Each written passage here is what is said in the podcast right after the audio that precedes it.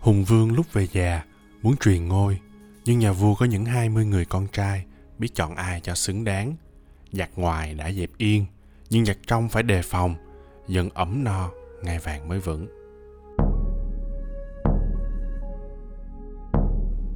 Nhà vua bèn gọi các con lại, nói Tổ tiên ta khi dựng nước đã truyền được sáu đời. Giặc ân nhiều lần xâm lấn bờ cõi. Nhờ phúc ấm tiên vương, ta đều đuổi được. Thiên hạ an hưởng thái bình. Nhưng ta già rồi, không sống mãi ở đời. Người nối ngôi ta phải biết nối chí ta. Không nhất thiết phải là con trưởng.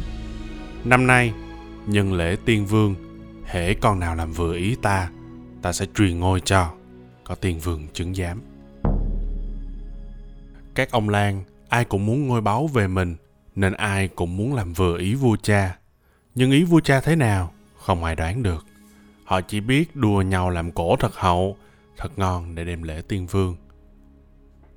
Người buồn nhất là lan liêu. Ông là người con thứ 18 mẹ ông trước kia bị vua cha ghẻ lạnh, ốm mà chết. So với anh em, ông thiệt thòi nhất. Anh em có nhiều tả hữu, khắp trên núi, dưới biển. Đâu có cụ quý là sai người đi tìm. Còn ông neo đơn, biết lấy gì lễ tiên phương cho vừa ý vua cha từ khi lớn lên, ra ở riêng, ông chỉ chăm lo việc đồng án trồng lúa, trồng khoai. Bây giờ nhìn quanh quẩn trong nhà, chỉ khoai lúa là nhiều, nhưng khoai lúa thì tầm thường quá. Một đêm, ông nằm mộng thì thấy thần nhân đến bảo, trong trời đất, không gì quý bằng hạt gạo.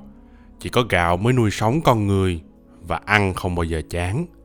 Các thứ khác tuy ngon, nhưng hiếm mà người ta không làm ra được. Còn lúa gạo thì tự tay trồng lấy được. Trồng nhiều, được nhiều. Hãy lấy gạo mà làm bánh lễ tiên vương. Tỉnh dậy, lan liêu mừng thầm. Ngẫm nghĩ bao nhiêu, ông càng thấy lời thần nhân nói đúng bấy nhiêu. Ông bèn chọn thứ gạo nếp thơm lừng, trắng tinh. Hạt nào hạt ấy tròn mẫm, đem vo thật sạch, lấy đậu xanh, thịt lợn làm nhân dùng lá dong trong vườn, đùm lại thành hình vuông, nấu một ngày một đêm thật như để đổi vị, đổi kiểu, cũng thứ nếp ấy, ông đồ lên, giả nhuyễn, nặng thành hình tròn.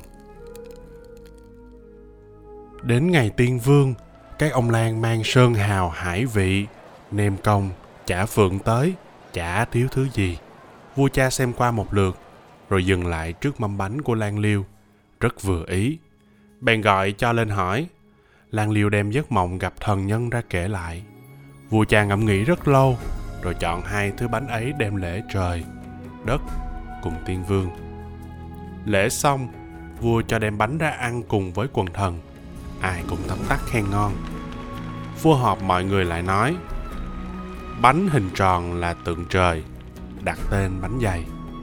Bánh hình vuông là tượng đất, các thứ thịt mỡ, đậu xanh lá dong là tượng cầm thú, cây cỏ, muôn loài nên đặt tên là bánh chưng. Lá gói ngoài, mỹ vị để trong là ngụ ý đùm bọc nhau. Làng liều đã dâng lễ vật hợp ý ta. Làng liều sẽ nối ngôi ta. Xin tiên vương chứng giám.